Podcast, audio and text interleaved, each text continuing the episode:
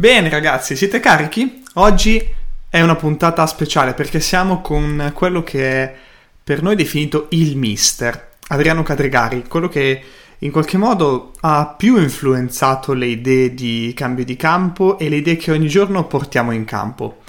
Ecco, questo episodio è tratto da una live di Facebook che potete trovare sul nostro canale, ma che abbiamo tenuto a mettere anche qui perché secondo noi è di un valore molto molto alto e ci teniamo che poi alla fine passi questo messaggio attraverso il nostro podcast, no? il nostro principale canale di comunicazione. Ci tengo a dirvi che magari non sarà di altissima qualità dal punto di vista audio, ma ci tenevamo a darvi questo contenuto perché il valore che Adriano ha espresso sicuramente ripaga della mancata qualità eccelsa dell'audio, ecco. Ci saranno due episodi con Adriano, eh, tratti da, dalla stessa fonte. Eh, lasciamo una settimana in modo tale che, come dire, abbiamo il tempo di elaborare tutti i concetti che eh, Adriano ci dirà. Durante eh, questo episodio troverete alcuni commenti che noi faremo, che le persone in diretta ci hanno fatto, gli allenatori ci hanno fatto, eh, quindi noi tendenzialmente li abbiamo letti e poi Adriano ha, ha risposto. Ecco, così vi ho un attimo preparato al meglio possibile a questi ottimi 40-50 minuti di podcast con Adriano Cadregari. Sigla! Sì, lo so, ti aspettavi le solite chiacchiere da bar sul calcio, ma questo è cambio di campo.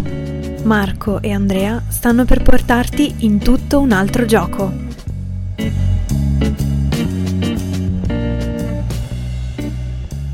Per chi ci sta seguendo e Uh, sta, vuole commentare, lo faccia, che Adriano è qui fondamentalmente per, per, per tutti noi. Eh, sfruttiamolo, io dico sempre sfruttiamo Adriano perché eh, ogni tanto quando lo becchiamo, ti abbiamo beccato il 3 maggio l'ultima volta con noi eh, e diciamo che da lì in poi, mister, ti assicuro che tantissimi ci hanno detto ma quando di nuovo eh, riuscite a rifare qualcosa con, eh, con il mister, quando, quando, quando, eh, sei, sei, ti vogliono tutti bene e non, e non è, è, evidente che, che, devo riportarti questa cosa. Ci, ci tengo un sacco. Quindi grazie di, no, grazie di, di, di, farti rompere le scatole da noi per l'ennesima volta. No, non è una rottura di scatole. Io credo che insomma, non, non, ci sia neanche bisogno di essere sempre tutti i giorni a dire qualcosa. Ogni tanto magari può servire. Assolutamente, assolutamente. Ah, mister, allora, uh, chi ci segue da casa, uh-huh. uh, tanti ti conoscono, magari non sono tuoi corsisti Tanti invece eh, magari hanno sentito parlare di te perché hai un pensiero, come dire, un po' divergente rispetto ad altri, eh, tanto ci capiamo quando, quando dico divergente, ehm, o magari hanno sentito parlare di, di, di, alcuni concetti che noi qualche ambito trasferiamo da te a, ai nostri canali, no? qualcosa del genere. Però c'è una cosa che eh, volevo, voglio, come dire, sempre richiederti a, a furia di essere un po' a furia di essere noioso nei tuoi confronti, però secondo me c'è questo tema del, del, del gioco che tante volte viene un attimo uh, preso e visto in un altro modo. Cioè, qualcuno dice che il gioco è facciamo giocare e basta, qualcuno dice che il gioco è ah sì, mettiamo due o tre cose, una, una, roba ludica per, per, farli giocare, però se te dovessi dire, se Adriano Cadregari dovesse dire cos'è il gioco, sì. Per te, cos'è? allora, intanto volevo partire da una definizione eh, magari non c'entra nulla col calcio, però sul gioco in genere, fatta da uno storico, eh, fatta da una persona per me che di gioco ne sapeva molto, parecchi anni fa. Perché in questa definizione c'è una parolina che può far capire a molti cosa vuol dire veramente il gioco. E se mi permetti, dura 10 secondi, la leggo. Vabbè, il gioco è un'azione o una occupazione volontaria compiuta entro certi limiti spazio-temporali, secondo una regola volontariamente assunta questa frasina qua, volontariamente assunta, non secondo regole che mi hanno dato gli altri. Questo è il gioco a livello generale. Poi la definizione continua, mh, mm, è inutile che vada avanti anche se poi velocissima ve la leggo. Eh, quindi secondo una regola volontariamente assunta e che tuttavia impegna in maniera assoluta che ha un fine in se stessa, accompagnata da un senso di tensione, di gioia, dalla coscienza di essere diversi dalla vita ordinaria. Lui parla di gioco generico, mm-hmm. eh, io sono molto attratto da quella famosa pr- frase regola volontariamente assunta e passo quindi a cosa com- co- cos'è per me far giocare nel, negli allenamenti, nel calcio, perché io veramente, cioè, dire le cose tanto per dirle non mi interessano. A me quello che mi interessa è, è, è veramente far capire come si dovrebbe comportarci sul campo con i nostri ragazzi, perché qui si parla specialmente di settore giovanile, anche se poi si parla in genere di calcio, insomma. Eh, io lo suddivido gioco e partita. La partita è la, la, partita di calcio che ha le due porte con i due portieri, bisogna fare gol per, per, come si può dire, per vincerla. L'obiettivo è fare gol e, e non prenderlo. Quindi la partita è strutturata certamente attraverso il gioco del calcio, per l'amor del cielo, con le due porte, i due portieri e le regole canoniche della, della, del nostro gioco del calcio. Quando si parla di gioco, quando intendo allenare col gioco, non intendo esclusivamente allenare attraverso la partita, tutt'altro Mm-hmm. Si può allenare col gioco anche se non ci sono le due porte, se non ci sono, eh, tra virgolette, le regole canoniche, eccetera, eccetera. Per me il gioco però deve avere alcune caratteristiche. E sono le caratteristiche che io vedo, eh, tra virgolette, che ha il gioco del calcio. Per esempio, l'ho detto già molte volte, ma mi piace ripeterle per far capire bene le cose. La, il gioco de- deve avere una direzionalità. E poi faccio degli esempi pratici. Eh. Per direzionalità non si intende son- semplicemente banalmente che un, un, qualcuno va da una parte e un qualche d'un altro va da un'altra parte.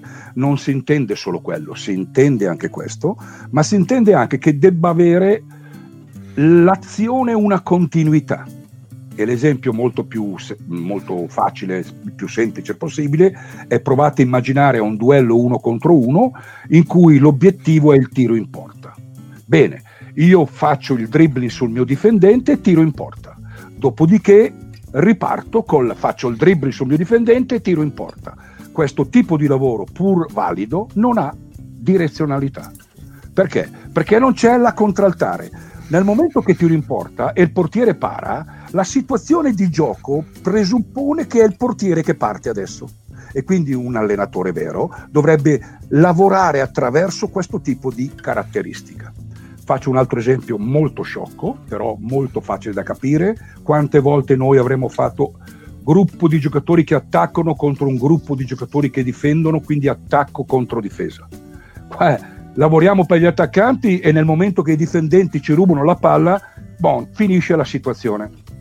Mentre avere direzionalità vuol dire avere continuità, perché una delle caratteristiche fondamentali del gioco è la continuità continuità di quello che avviene, cioè io ti do un pugno e poi devo aspettare che tu mi rispondi. Eh, scusatemi l'esempio anche abbastanza violento, no, volevo fare questo tipo di, di, situazione, però avete capito quello che voglio dire. Per direzionalità è fondamentale questo, non vuol dire solamente io vado verso una porta e gli altri vanno verso l'altra, vuol dire avere continuità di lavoro, fase offensiva, fase difensiva, fase offensiva, fase difensiva. Dopo come strutturarlo starà la creatività e le capacità di un allenatore. Questa è la prima caratteristica. Un'altra grande caratteristica di avere il gioco è la relazione, io la chiamo così, cioè la connessione che si formano fra i giocatori stessi della propria squadra, della stessa squadra, non solo la relazione inteso emotiva, eh, come si può dire, eh, affettiva, eccetera, eccetera, che comunque conta, perché se un allenatore o un compagno di squadra è simpatico, magari io lavoro più volentieri con lui, no? E, e apprendo anche più volentieri. Ma la relazione che intendo io è proprio quella di gioco, cioè dire a un giocatore fai questo e fai quest'altro attraverso un esercizio, non è creare relazioni che si possono strutturare volontariamente eh, tra i giocatori eh, dalla stessa squadra, ma ti dirò di più, anche dalla squadra avversaria perché le relazioni sono fondamentali anche nella squadra avversaria, poi magari approfondiremo meglio questo aspetto, anche perché il calcio non esiste senza avversari e qui lavorare senza avversari è magari a volte può anche servire a grandi livelli, io posso capire tutto, ma a livello di formazione lavorare senza qualcuno che ti impedisce di fare qualche cosa non è proprio così bellissimo. Quindi relazione inte- intesa come connessioni fra gli stessi giocatori che ogni volta che succede qualcosa devono, come si può dire, auto-organizzarsi e autoconnettersi. Non sono io che gli dice tu stai qui e tu stai lì. Questo non è un gioco. Eh, un'altra caratteristica, però queste caratteristiche sono quattro quelle che secondo me sono fondamentali, cioè è il territorio.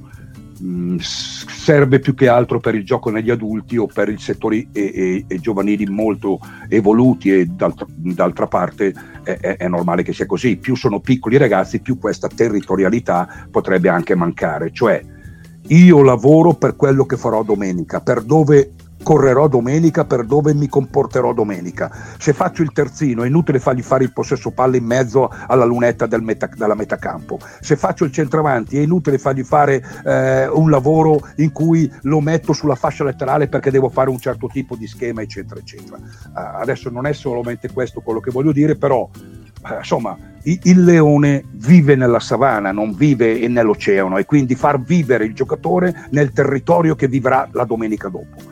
Vale semplicemente eh, quello, questo vale sic- sicuramente molto di più per gli adulti e, e, per il calcio di settore giovanile evoluto. Quindi si chiama un po', un po' come per dire la specializzazione sotto un certo punto di vista.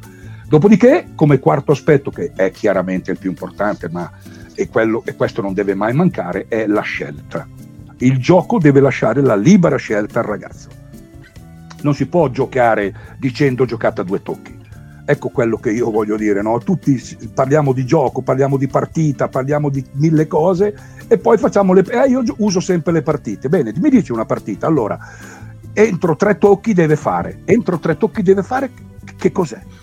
Perché tu puoi dire puoi decidere che lui deve usare due o tre tocchi per fare questa cosa quando mm-hmm. il gioco non è mai, tra virgolette, prevedibile. Quindi la scelta non è solo questa, la scelta è quella anche di auto-organizzarsi, autogestirsi, uh, a, a sviluppare il gioco attraverso il gioco.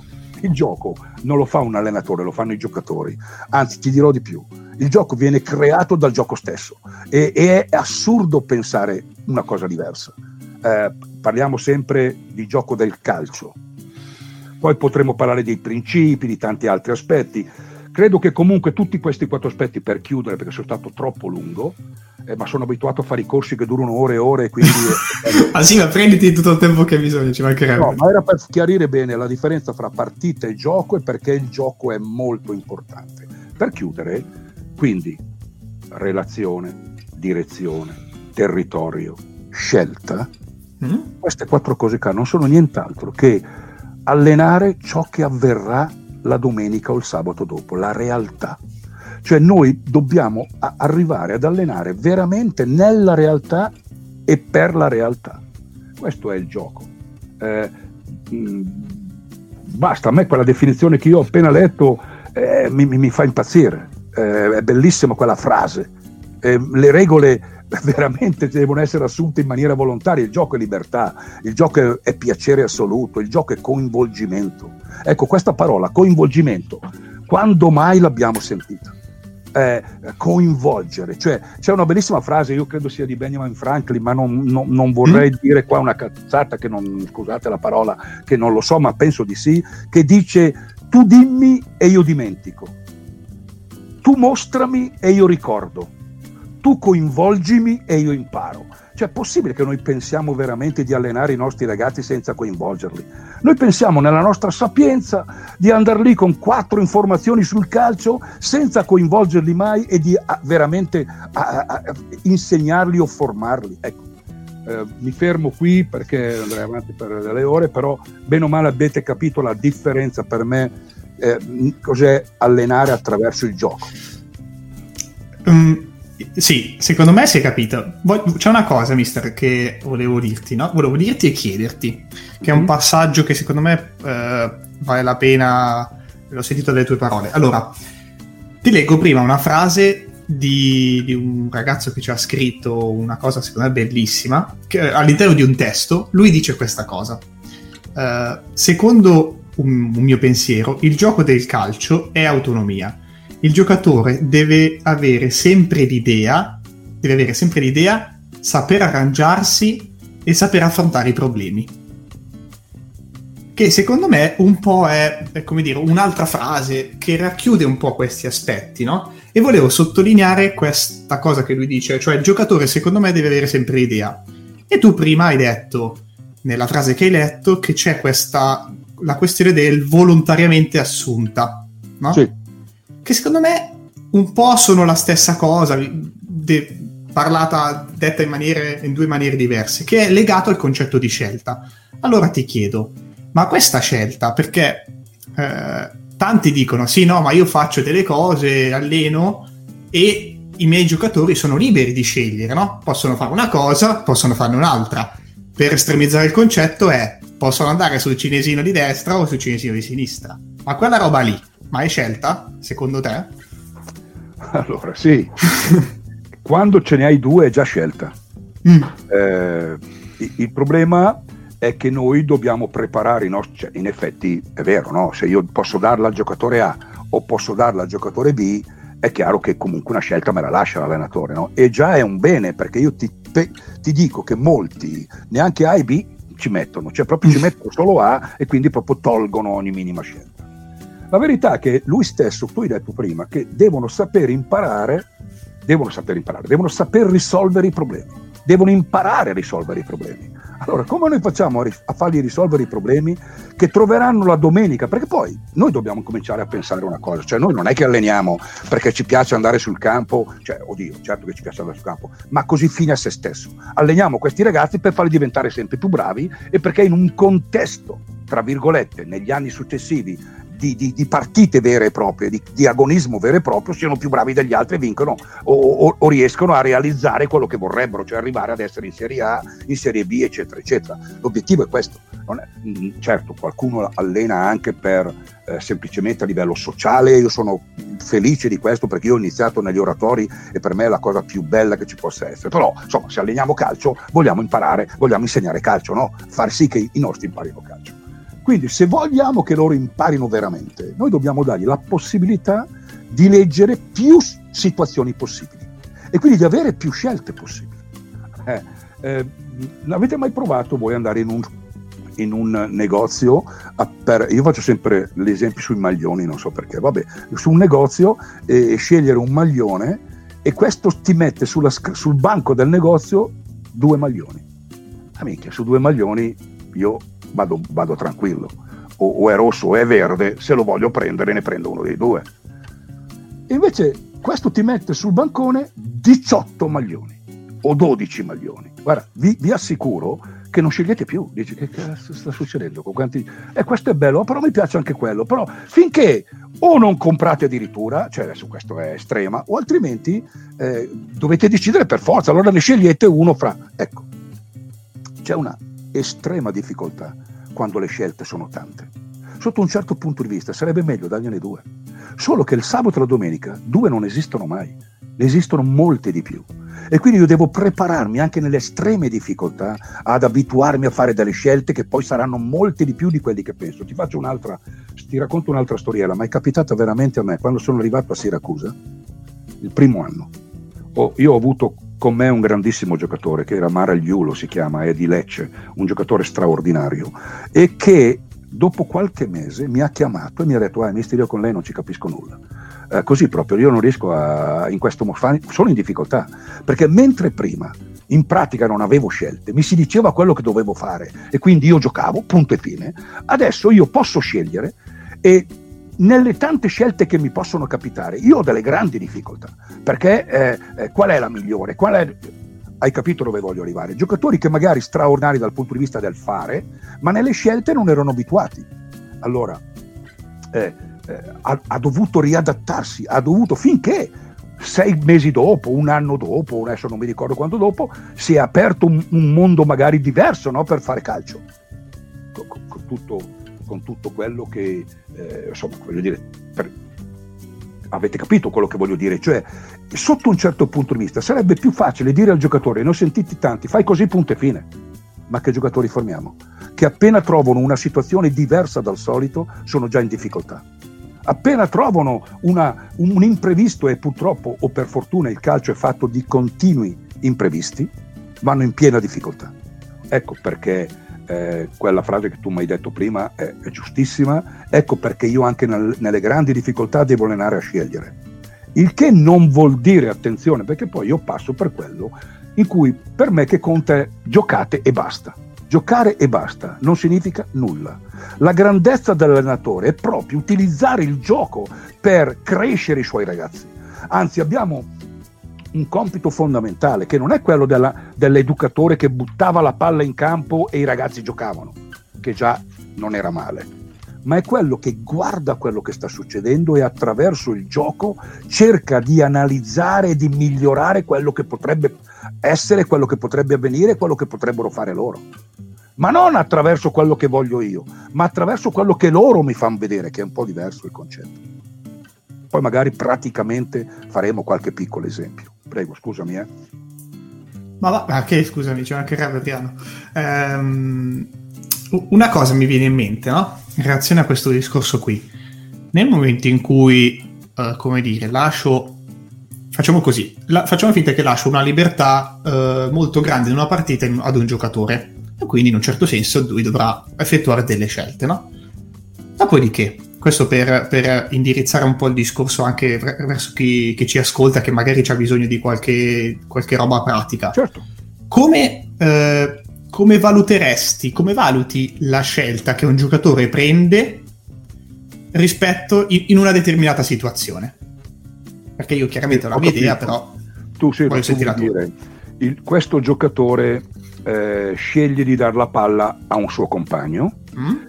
eh, magari la palla, eh, come si può dire, eh, viene sbagliata o comunque viene interrotto il passaggio, viene rubata la palla al suo compagno o magari va anche a buon fine, però secondo la visione del gioco questo giocatore aveva altre possibilità aveva altre situazioni da, da utilizzare. Mm-hmm. Per esempio, sì, al sì. posto di dare una palla laterale, poteva dare una palla in verticale a un compagno magari posizionato meglio, eccetera, eccetera, eccetera. Quindi, pur avendo raggiunto il suo obiettivo, cioè ha dato la palla a un suo compagno.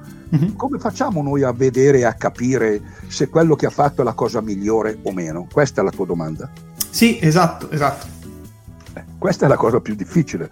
Qui certamente bisogna conoscere il gioco in maniera approfondita è chiaro che molto spesso ci si affida fine, al, al, al, al, fine, all'obiettivo. Se un mio ragazzo tira in porta da 30 metri e fa un gol, a questo punto qua un allenatore magari potrebbe dire, non io, poi vi spiegherò quello che, che farei io, però bravo, hai fatto bene perché hai fatto gol, quindi l'obiettivo raggiunto e quindi il gesto eh, il migliore che potevi fare.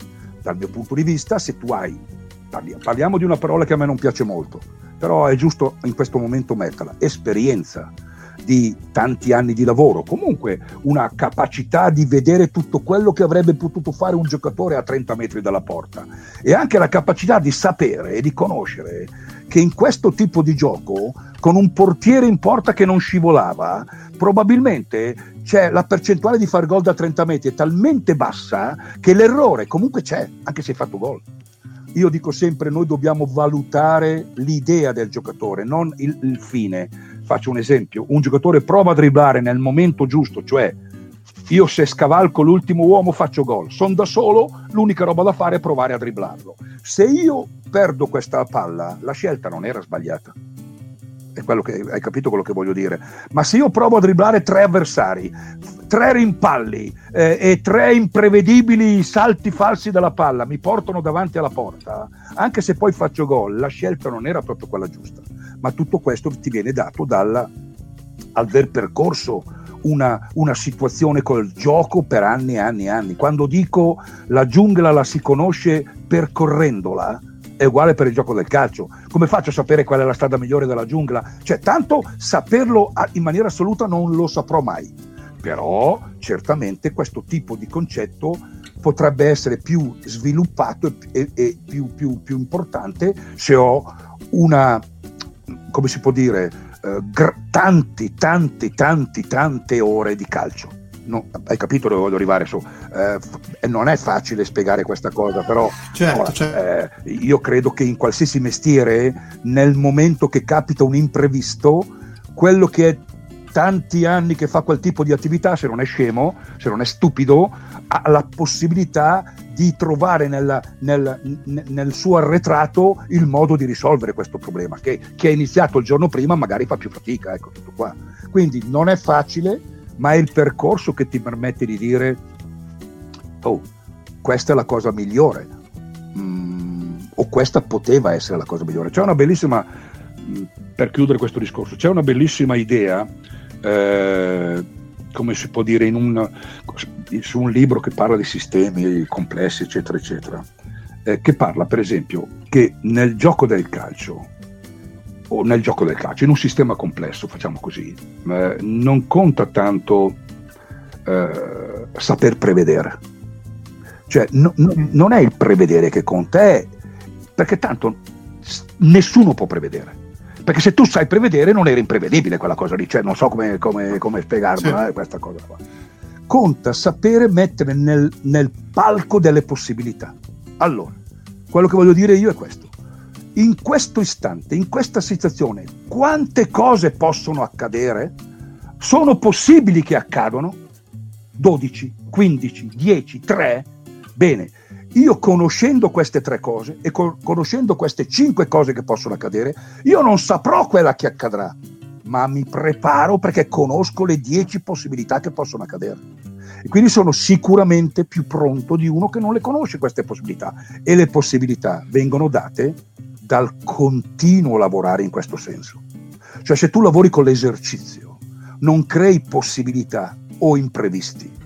Se tu lavori nel gioco, ne crei a bizzeffe. Quindi il gioco è formatore anche per l'allenatore. Cioè un allenatore che lavora solo attraverso cose codificate non può essere pronto per la domenica. Perché la domenica di cose codificate non ce n'è una. Forse se la palla centro iniziale, ecco voglio dire. Discorso piuttosto magari un po' confuso fatto, ma mi sembra di aver spiegato la cosa. È difficilissimo dire quella è la cosa più giusta di tutte. Tant'è vero che io faccio un gioco davanti al televisore spesso con i miei figli che non capiscono nulla di calcio ma vincono molto spesso, perché io fermo l'immagine e dico adesso cosa fa questo giocatore e uno di noi dice quello che farebbe questo giocatore, no? no adesso mm-hmm. per me la crossa, no? per me tenta il dribbling e se ne va dentro e tira in porta, no per me la dà indietro, niente, queste tre, ecco noi lavoriamo sulle possibilità che possono accadere, molto spesso perdo eppure ho fatto 30 anni di calcio, loro magari no, perché magari voglio fare un po' il fenomeno, eccetera, eccetera. Però questo è un modo per, far, per abituare, per allenarsi a tutto quello che può avvenire in quella situazione. Poi quella che verrà, insomma, non lo so, è il giocatore che la creerà. Ma il che non vuol dire che se va a buon fine è giusta o se non va a buon fine è sbagliata, tutto qua. Credo di essermi spiegato bene, discorso da sviluppare magari meglio, però molto interessante. L'allenatore è bello, L'allenatore è quello che parla col suo ragazzo e dice perché hai fatto questo tipo di lavoro? Cosa avresti potuto fare ancora in più di quello che hai fatto? O cosa avresti potuto fare in alternativa a quello che hai fatto? E con lui strutturare un discorso interessante, certo non ogni minuto, altrimenti non alleniamo mai, ma due o tre volte durante una seduta di allenamento, durante una partita, durante dei giochi, si possono benissimo fare questi TPE molto spesso impareremmo molto di più ascoltando loro che leggendo tutti i libri che stiamo leggendo. Prego. Eh, questo assolutamente. Eh, infatti, una di quelle cose che. Quindi, per chiudere, però, so che io voglio, sai che voglio sempre essere molto pratico queste robe qua. Certo. Non è facile la tua domanda, sapere quella veramente quale sarebbe la scelta giusta, però nella vita chi sa qual è la scelta giusta? Però, vista una cosa, no? Uh, ci mette dentro una sorta di interpretazione, se vogliamo, questa cosa qui. Allora, diciamoci che, uh, facciamo questo, questo, esempio, perché su quello del passaggio di prima non mi viene. ho provato a costruirmi questa cosa. Facciamo che a un certo punto un nostro giocatore, per qualsiasi motivo, siamo in una zona vicino alla nostra area di campo, uh, stiamo difendendo, ci, sta, ci stanno, stanno, attaccandoci. A un certo punto il nostro attaccante viene in raddoppio. Ok? Una, una, una, situazione di questo tipo. Sceglie di venire in raddoppio, no? Verso, verso zona palla. Ok. Va, a fare, cioè, va ad aiutare un suo compagno. Sì, sì, sì, sì, va, va, bene, facciamo, diciamo che va a aiutare un suo compagno. Ora, uh, noi potremmo in un certo senso dire rispetto a questa singola scelta va bene o non va bene. O una cosa potrebbe, una discriminante potrebbe essere la nostra squadra prende la palla e quindi in qualche modo va bene perché alla fine eh, se, se, siamo lì dobbiamo prendere la palla. Uh, una, un'altra discriminante potrebbe essere eh, ragionare in senso di probabilità, che alla fine è quello che dicevi te, no? di, di, possibilità. Cioè, eh, io vedo che il mio giocatore sta andando a fare questo raddoppio, mi è caduta la cuffia, sto andando a fare questo raddoppio uh, e mi gioca quello, quello, che ha la palla, gioca la palla a sostegno, che magari è esattamente un uomo ipotetico da cui, eh, della zona di competenza da cui arriva il mio attaccante. E magari avrei condiviso a livello generale con i miei giocatori che un nostro modo di difendere è quello di relazionarsi un po' di più all'uomo nella zona di competenza, no? Quindi in questo, in questo esempio qui, secondo te avrebbe senso valutare la scelta dell'attaccante come, eh, tra virgolette, passami il termine, sbagliata rispetto a quello che la squadra rispetto a quello che la squadra avrebbe condiviso di dover fare? Ma se, se ho capito bene, il problema eh, tu lo metti però schierato in una situazione micro. Tu crei eh, sì, un frattale e dici, mm. bene, questo tipo di situazione è giusto o sbagliata? Il calcio è molto più ampio. Cioè, sì, sì, è venuto questo esempio. Due giocatori in campo, abbiamo un enorme potenziale di connessioni, di relazioni fra di noi, quindi nel caso del raddoppio difensivo, chiamiamolo così, magari che cioè, questo raddoppio porta a far sì che l'attaccante faccia una situazione che mi manda in difficoltà, giusto? Mm. Sì, Però sì. se non facevo questo raddoppio, probabilmente l'attaccante faceva un'altra cosa che mi avrebbe comunque mandato sotto un altro punto di vista in difficoltà.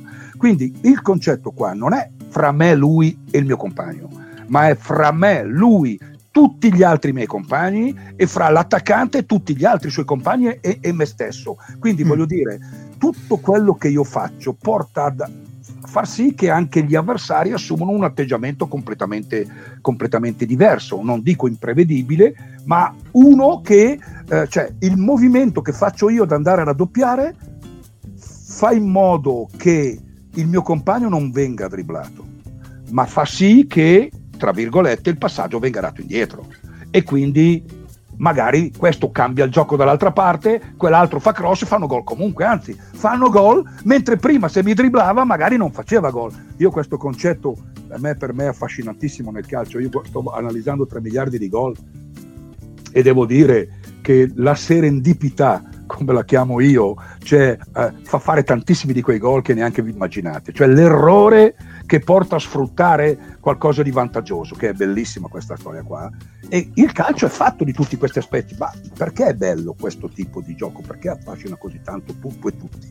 Proprio perché eh, l'evento che fa vincere magari è rarissimo, no? 1-0, 2-0, ecco negli ultimi anni magari un po' di più, ma, ma, ma, ma le, l'evento che fa vincere non è l'evento che, che nasce nel basket o, o, nello snooker o in altre cose, è rarissimo. Però il, il, ogni tipo di situazione per far sì di creare questo evento ha un, ha un suo perché e, e, e ha un suo contro. E quindi tutto questo porta ad essere veramente affascinato da uno sport, secondo me, meraviglioso. Eh, d'altra parte noi non possiamo pensare che il gioco del calcio sia io faccio così e gli altri si comporteranno così, altrimenti che divertimento avrebbe un allenatore o un giocatore o uno spettatore? Certo, a me viene da sorridere quando sento dire un mio, un mio, un mio amico dire eh, ma quello non doveva fare quel movimento. A volte, a volte è vero e quindi l'allenatore magari dovrà intervenire quando c'è il, il vero errore, ce ne sono tanti eh, a livello veri, ma a volte invece tu gli dici va bene cosa doveva fare? Quell'altro perché se faceva quell'altro, no, quell'altro non poteva fare ancora quell'altro cioè hai capito dove voglio arrivare? Quindi eh, eh, insomma non è facilissimo. Noi siamo tutti dei fenomeni che pensiamo di essere degli dei di essere Dio e decidere come, come avviene il calcio ma non è, non, noi non decidiamo mica tanto. Eh, molto spesso viene deciso anche da casualità e molto spesso viene deciso da una serie di connessioni che si formano solo attraverso il gioco, l'esperienza del gioco e solo attraverso questa realtà. Poi, lo sanno tutti, se io ho gli 11 giocatori più bravi dal punto di vista tecnico, del saper fare, dal punto di vista tattico, del saper scegliere, faccio presto anche a vincere le partite, eh, per l'amor del cielo. Però eh, qui si, non si parla di chi vince o di chi perde, si sta parlando di è giusto o sbagliato quello che sto facendo. A volte non è difficile da parlare, da analizzare, da dire è vero, ma io ho sentito, ma non sto scherzando, fra due miei colleghi, eravamo in Francia qualche giorno a vedere eh, in un centro federale francese dei lavori francesi, fra due miei colleghi, ore e ore di discussione notturna alla lavagna, due bravissimi colleghi oltretutto, due grandi conoscitori di calcio, uno diceva che in quel frangente questo doveva fare quel tipo di situazione e l'altro diceva che no, che doveva fare un altro tipo di situazione. Sono andati avanti delle ore, io mh, mm, non ce la facevo più ad ascoltarli, ma era molto interessante, ma in fondo chi ha ragione? Nessuno. Probabilmente a volte quello che faceva uno funzionava, a volte avrebbe funzionato quello che avrebbe voluto fare l'altro. Quindi questo, mh, mm, questo è un discorso veramente che non avrà mai fine. Eh, come quando mi dicono, quando dicevano a, al portiere, è una cosa banale, no? ma eh, cazzo non si tuffa mai, ma tuffati a destra o a sinistra il 50% la prendi, sciocchezza assoluta, perché è stato dimostrato guardando i rigori che il 30% dei rigori vanno centrali nella porta, quindi aveva ragione a star fermo, aveva il 30% come a sinistra e come a destra, ma che ne sappiamo cosa è giusto? È giusto star fermo? È giusto andare a destra? Lo sappiamo sempre dopo. Dopo noi, una volta che la palla è andata a sinistra, sappiamo che era giusto andare a sinistra. Ah, siamo bravi come allenatori. La verità è che è il momento che conta, è il frangente, è quell'attimo. E è quell'attimo che ti permette di fare la differenza. E quell'attimo di cui stiamo parlando adesso, che non è facile da definire, lo alleni solo attraverso il gioco e attraverso la realtà del gioco. Quell'attimo lo alleni solo liberamente. Lo devi far accadere quell'attimo. Con l'esercizio non lo fai mai accadere quell'attimo. Ecco perché non lo alleni mai. Non so se mi sono spiegato. Mister, tu l'ultima volta ci hai detto che quella roba. Eh, c'è una, una, frase bellissima, me la sono sfiata, me la porterò sempre dietro. Che frase, una, una parola, due parole. Che, dice, che mi dice, ci dicevi che l'esercizio è il bastone ah, del sì, cieco, sì, giusto? Tu lo certo, definisci. No? Uno che non eh, sa gioco, non sa il gioco, non sa strutturare il gioco, non sa utilizzarlo, io sì, uso questa parola, no? manipolare il gioco, che, che, devo dire sembra una parola negativissima manipolare, ma a me piace, mi piace perché manipolare non vuol dire proprio esattamente quello che noi pensiamo dal punto di vista etimologico, però mi piace, manipolo, manipolare, eh, vabbè, in ogni caso, cioè uso l'esercizio, l'esercizio ha un inizio e una fine, come il gioco nel caso, però non ha un percorso. Cioè il percorso l'hai fatto tu, il percorso l'hai già dato, l'hai già definito. Eh, oltretutto non fai accadere nulla di, di, imprevedibile, non so come spiegarci, non, anzi, anzi. Riduci. Eh, eh, esatto, ma poi dopo eh, è chiaro, no? È, è, come quando io dico se allenare vuol dire andare in campo e far giocare una partita a due tocchi, mi permettono quelli che sono favorevoli ai, ai, ai tocchi prestabiliti, ma per l'amor del cielo, anch'io lo farei lo, e l'ho fatto con le grandi squadre, con le prime squadre, con giocatori molto evoluti. Io qui si sta parlando di formazione del giovane. Bene, quelli che comunque fanno giocare a tocchi prestabiliti, è inutile che facciano dei patentini. Eh, lo dico sempre, mia moglie che fa il medico sa contare fino a due, fino a tre, fino a quattro, va in campo, fa fare una partita, dice di giocare a tre tocchi, conta tre tocchi e se uno ne fa più di tre, fischia e dà la palla agli avversari. Questo è allenare secondo voi? Ditemelo voi. Cioè lo sanno fare tutti questo. Chiaramente no. È ben diverso dire giocate e dopodiché attraverso il gioco, attraverso quello che avviene, attraverso quel famoso attimo che ti dicevo, dire no, perché questo aspetto? Perché non abbiamo fatto un altro aspetto? Perché hai usato due tocchi in questo contesto? Hai avuto fretta, sbagliando poi il passaggio? Ecco, tutti i discorsi che si possono fare, no? Ma è ben diverso, perché poi nel momento che il mio giocatore ha scoperto attraverso il suo allenatore che potevano esserci altre varianti, altre situazioni, è un bagaglio che si porta dietro la domenica dopo, o il sabato dopo, o l'allenamento successivo. Eh, ecco questa, questa, è una, una, roba secondo me bellissima, cioè che, che alla fine fa, gi- giocando eh, è lo stesso allenatore, lo stesso gioco che diventa uno strumento eh, eh, di, di, apprendimento per l'allenatore. Il cammino lo si fa camminando, non c'è niente di meno, non lo, non lo traccio sui foglietti bianchi il cammino, cioè a me viene da sorridere questo aspetto qua di dover per forza eh, tracciare qualche cosa. Il cammino lo faccio mentre vado, mentre alleno alleno, mentre gioco ge- genero gioco e genero allenamento e genero apprendimento. Eh, Anzi, tanto per chiudere, poi ti dico. Una domanda di Enzo. Beh, vabbè, eh, la ah, domanda... La, te, te, la leggo, mister, così chi no, non no, la legge la vede. Eh, se si può fare eh, come mezzo amichevoli, no? Giusto? Sì, lui, lui dice se eh, come amiche... Ecco, buonasera, dice se eh, come mezzo eh, come mezzo a fare delle amichevoli può essere utile sia in caso di risposta positiva che negativa, quale potrebbe essere il limite di questo mezzo? Sicuramente l'amichevole, eh, come la partita reale, tra virgolette, del campionato, ha un senso enorme di lavoro, no? di allenamento e sono le cose più importanti. Il limite che possono avere è che comunque a volte anche nelle amichevoli si gioca per raggiungere l'obiettivo del risultato, non si gioca per crescere. No, io non parlo in, in singolarmente, ma a livello generale molto spesso le amichevoli si preparano per quello che avverrà dopo, ma in effetti eh, eh si, si, si, insegue il risultato comunque, si insegue eh, eh, il non fare l'errore comunque, mentre questo potrebbe essere un limite. E l'altro limite potrebbe essere quello di non poter se, se la partita ha, non si può ogni 15, 20, 25 minuti. Io un amichevole, anche in prime squadre le facevo, eh, facevo amichevoli che duravano 4-5 tempi, magari brevi, per poter fare 3 minuti di colloquio con i miei ragazzi dopo i primi 20 minuti. Perché per me questo chiacchiere cioè questo poter parlare con loro dopo 20 minuti, poco, eh, non, poteva focalizzare due o tre aspetti che io secondo me avevo visto che si poteva sbagliare. Ecco, il limite può essere che magari usi l'amichevole, semplicemente giocano, questi non, non, non, non sono mai un attimino, eh, capito, guidati da, da ciò che avviene. Guardate che a volte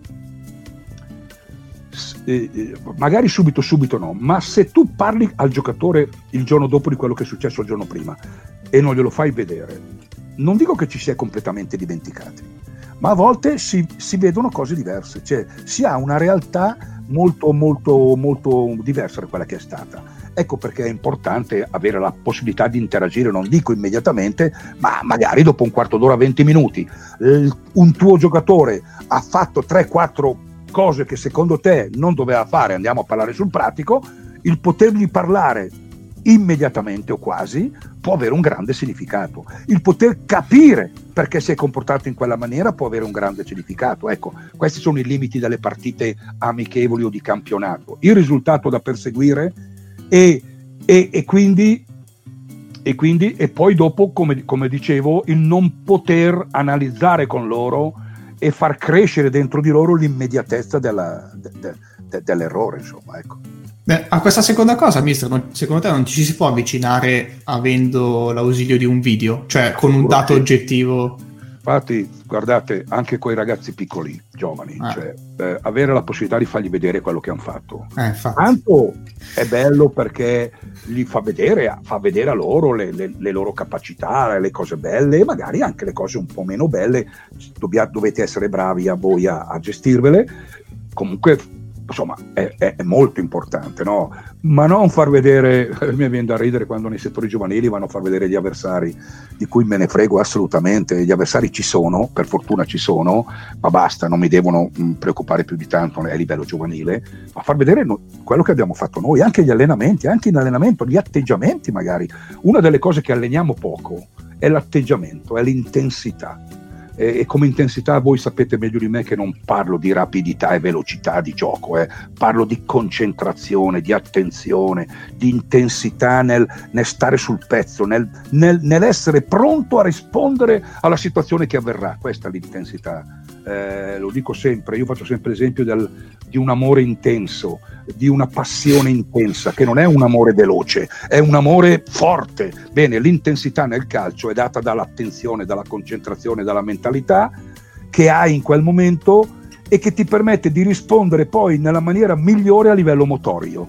Bene, noi alleniamo questo aspetto, molto spesso no molto spesso vediamo che il gesto è fatto bene o è fatto male, ma non il motivo. E magari il motivo potrebbe essere appunto questo tipo di situazione. Bene, con un video possiamo far vedere benissimo ai nostri ragazzi il giorno dopo, due giorni dopo, qual era il loro atteggiamento in certe situazioni. Giocatori che si vede nettamente che non sono pronti ad affrontare quello che stanno affrontando. È chiaro che bisognerebbe allenare tutti i giorni, è chiaro che bisogna avere un tempo a disposizione straordinario. Io eh, insomma, mh, mm, so che voi siete dei bravi allenatori, tutti bravissimi allenatori, ma nessuno di voi è il più bravo di tutti. Come dico, il più bravo di tutti si chiama il tempo. Più abbiamo tempo, più i ragazzi hanno tempo di giocare, più diventeranno bravi. Questo è poco ma sicuro. Bene, eh, eh, far vedere i video, dover allenare, dover parlare con loro, dover farli crescere in un certo tipo di situazione, eh, con due allenamenti alla settimana è impossibile. Eh. Ecco perché eh, non è facile, quindi eh, bisognerebbe lavorare molto di più, però anche far vedere i video è molto molto importante. E mister, una, una cosa che vi hai detto nell'ultima volta che ci eravamo visti, no? Uh, se ti ricordi, vabbè, avevamo parlato con Zanoli, Gualtieri, c'erano delle, erano venute fuori delle, eh, delle idee e tu avevi detto uh, dal punto di vista formativo dei modi di giocare, cioè dei, degli stili di gioco, dei modelli di gioco, per usare un'altra parola che c'è un po' in, in letteratura, possono essere utili per le prime squadre, ma meno uh, o non utili o meno utili nel calcio formativo, no? Quindi... Sì, è quello che avevo capito io, scusa, mm. si, si, intendeva questo. Per esempio, no? si parlava di gioco di possesso sì, esatto. Eh, si parlava di quindi, un gioco in cui dobbiamo mantenere il pallone corto, un gioco in cui stiamo vicini, eccetera. Mm-hmm. Si parlava, per esempio, abbiamo parlato, abbiamo nominato anche la costruzione dal basso, eh, quindi saper eh, dare al, ai, nostri, ai nostri giocatori queste capacità, eccetera, eccetera. E tutte cose giuste, no? viste, viste da un punto di vista personale, nel senso che io, allenatore, voglio che la mia squadra giochi in quella maniera. Quindi eh, Klopp, per fare un esempio, ha dei principi di calcio di un certo tipo, eh, Guardiola in qualcosa gli è vicino, in altro no, e quindi ha dei principi diversi. E ci sta. Per quanto riguarda invece il centro giovanile, secondo me i principi sono ben altri, perché non sono i principi del mio gioco, del mio calcio, ma sono i principi del calcio che è un'altra cosa. Cioè se io formo un giocatore, non lo devo formare a giocare come voglio io, lo devo formare a giocare a calcio. Punto e fine. A calcio. E cosa? E questi sono i principi del gioco del calcio. Che poi questi ragazzi, quando diventeranno adulti e passeranno in prima squadra, sapendo i principi del calcio, saranno anche molto facilitati ad utilizzare ciò che l'allenatore vorrà utilizzare come suoi principi. Mi sto spiegando? O, non, o sono complicato? E faccio no, no, no, cap- sì, sì, sto capendo. Poi nel caso da casa ci dicono se non ah, stanno capendo. Il, il principio di io come allenatore, dal punto di vista quando allenavo le prime squadre, era un principio. Era, per principio intendo il presupposto su cui si, fondano, su cui si fonda il mio gioco, no? cioè quelle cose che io voglio che avvengano e su cui si basa il mio modo di giocare. Esempio, era persa la palla, aggrediamo subito, eh, per esempio era immediata verticalizzazione, eccetera, eccetera, cioè, non sto qua a spiegare. Magari, giusto o sbagliato che sia, volevo una squadra che giocasse in quel contesto. Ma tutto questo, per me, ma per me ragazzi, io tutto quello che dico lo dico per me, per quello che penso veramente io, è sbagliato nel gioco giovanile. Perché io devo insegnare ai miei ragazzi non un modo di fare calcio, ma il calcio. che sono ben cose, due cose diverse. Sì, io faccio un esempio. Lo sanno anche mm, i miei baristi che iniziare a costruire dal dietro è importante. Avere il possesso palla è importante. È che a volte non posso. E quando non posso, al di là di trovare 2000 varianti per fare questo, devo trovare anche una variante che sia quella di non farlo. Mi spiace dire queste cose, ma è così.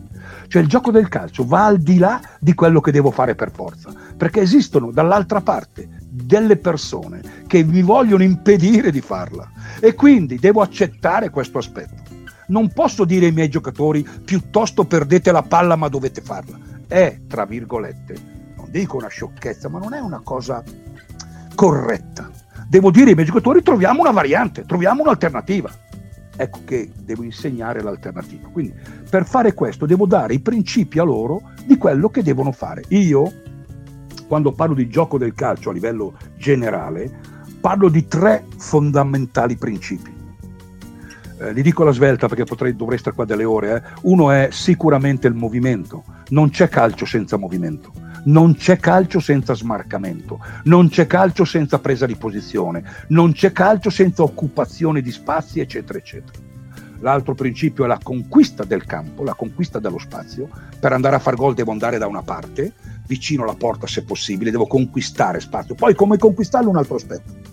E il terzo, che è più importante di tutti e tre, io le chiamo le distanze, cioè questa possibilità di relazione, di connessione fra i giocatori, gli avversari, il territorio, che permette di fare qualsiasi cosa.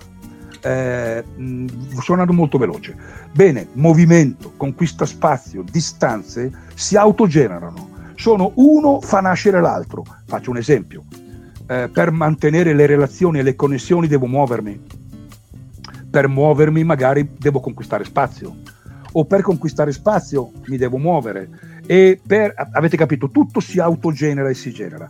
Bene, il gioco del calcio è questo e io devo insegnare a giocare a calcio ai miei ragazzi attraverso i, loro, i suoi principi generali, che non sono la costruzione dal basso, che non sono il pressing, che non sono, come si può dire, eh, il possesso palla o la verticalizzazione, ma sono quello che ci vuole in quel momento. Sono tutto. Cioè io, io, io non posso insegnare una cosa, io, io, arrivavano in primavera da me, quando allenavo in Serie C, molti giocatori che gli dicevi, ah, eh, guarda, io gioco col, noi giochiamo col 4-3-3, tu dovresti farmi il centrocampista centrale, perché io l'ho preso come centrocampista centrale, era un centrocampista centrale. E le risposte erano, mister, ma io a 3 non ho mai giocato, ho sempre giocato a 4 con un compagno vicino.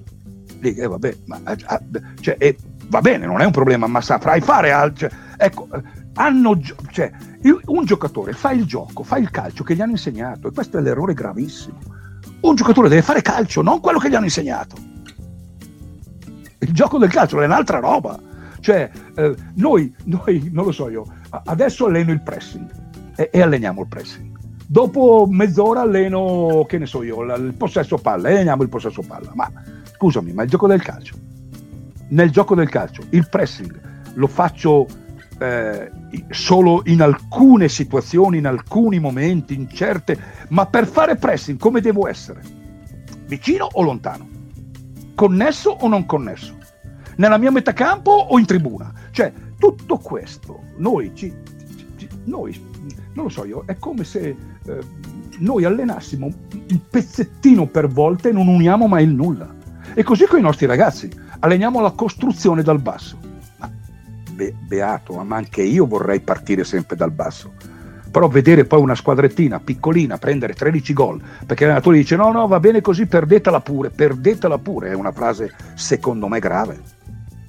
Perché se io gioco a 4 anni a briscola, io ho 4 anni e gioco a briscola con mio padre, io non voglio perdere, io voglio vincere, io voglio far bene.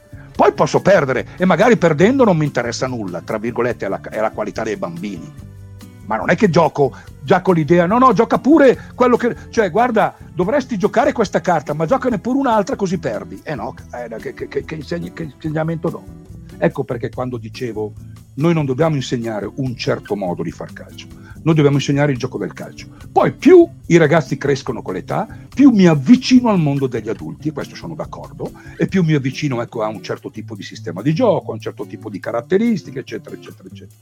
Però io mh, quando sento parlare eh, il mio calcio a livello giovanile a di 10 anni o, o di 12, di 13, 14 anni è eh, costruire dal basso, eh, fare pressing e poi vederli allenare pezzo per pezzo per fare queste cose qua, io non... Se fossi io il responsabile di un settore giovanile, la sera sarebbero sempre con me a parlare e cercherei di fargli capire che non stanno facendo calcio, ma stanno insegnando pressing eh, molto spesso vedo esercitazioni in cui gli allenatori sono convinti di giocare a calcio, ma invece non stanno giocando a calcio. Stanno facendo fare l'1-2 ai loro ragazzi, ma l'1-2 non è un calcio. L'1-2 è un pezzettino, uno sviluppo calcistico che serve a volte e a volte no. E, e quindi deve avvenire durante il gioco, non può avvenire quando lo dici tu. Noi perdiamo di vista l'obiettivo. L'obiettivo è insegnare a giocare a calcio. Non è insegnare a fare pressing, non è insegnare a far possesso palla, non è insegnare tutte queste cose qua, insegnare a giocare a calcio. Tutto per tutti i mezzi servono per insegnare a giocare a calcio e per fare calcio devo saperne il più possibile. Quindi devo sapere quando fare possesso palla e in che maniera farlo, fino a che evento farlo, devo saper tirare in porta, devo saper fare l'1-2, devo saper fare la sovrapposizione, devo sapere fare il contropressing, devo sapere fare tutto per giocare a calcio. Ma non è che io invece, ehm, eh, hai capito, io devo imparare questi mezzi all'interno del gioco, non all'esterno. Perché cosa succede? Succede che molto spesso i nostri ragazzi allenano sul pressing, si allenano su tante belle cose a sé, poi arriva la domenica e hanno delle grandissime difficoltà, ma è normale. Io ho allenato un'ora e mezza a tirare in porta, ma scusami, eh, per tirare in porta dove devi essere? Ah, devi essere al limite dell'area o dentro l'area o a 20 metri dalla porta avversaria. Bene, ma se tu non, non hai mai allenato a arrivare lì, come fanno poi a tirare in porta? Cioè, eh, qui il concetto è che noi alleniamo a tirare in porta quei ragazzi che sono già lì da, una parte lo, lo, facciamo tutti, l'ho fatto anch'io, ma, ma il, il, problema è, è, questo è un pezzettino. Ma primo, prima di questo devo portare lì i miei ragazzi per tirare in porta e devo portarli nelle condizioni giuste per tirare in porta, altrimenti come faccio? Ecco, per fare un esempio di come noi abbiamo sempre, come noi molto spesso alleniamo, no? cioè, eh, eh, noi facciamo pressing come? Mettiamo giù i nostri ragazzi in una certa pezzo di campo e poi chiediamo a questi ragazzi di andare ad aggredire durante la costruzione avversaria. Capito? Ma la domenica io non sono lì, io sono da un'altra parte. La domenica gli avversari in più fanno anche qualcosa di diverso da quello che io pensavo. La domenica io ho appena terminato una corsa di 80 metri per aiutare un mio compagno dietro, perché eh, come dite voi gli allenatori vogliono che si, tutti si aiutino in difesa e in attacco, e poi devo, butto una palla avanti e dovrei anche correre 80 metri per fare pressing. Adesso di che cosa stiamo parlando? Se non li abituo a tutte queste cose, come, passo, come posso insegnare calcio? Scusa, tante cose confuse, ma penso di avere comunque centrato no, il problema. Ok ragazzi, per oggi ci fermiamo qui. Io vi ricordo solo che potete ascoltare questo episodio eh, anche su Spotify, Apple Podcast, Google Podcast, YouTube, ma soprattutto nel caso non vogliate perdervi altri appuntamenti di questo tipo in live con noi, iscrivetevi al nostro canale Telegram in maniera gratuita in cui mettiamo tutti i nostri contenuti, che siano appunto live, eventi, corsi, episodi podcast, non ve li perderete. Vi lascio il link in descrizione. E se volete farci domande riguardo questo episodio, vi lascio un altro link, vi, vi riempio di link oggi per farci la domanda che poi noi in qualche modo eh, porteremo ad Adriano o cercheremo noi stessi di rispondervi in un nostro prossimo episodio QA. Question and answer, come direbbe il nostro Marco. A settimana prossima, ragazzi. Se l'episodio ti è piaciuto, iscriviti al podcast per rimanere sempre aggiornato e condividi questo episodio con qualcuno che pensi possa essere interessato. Noi ci sentiamo al prossimo episodio.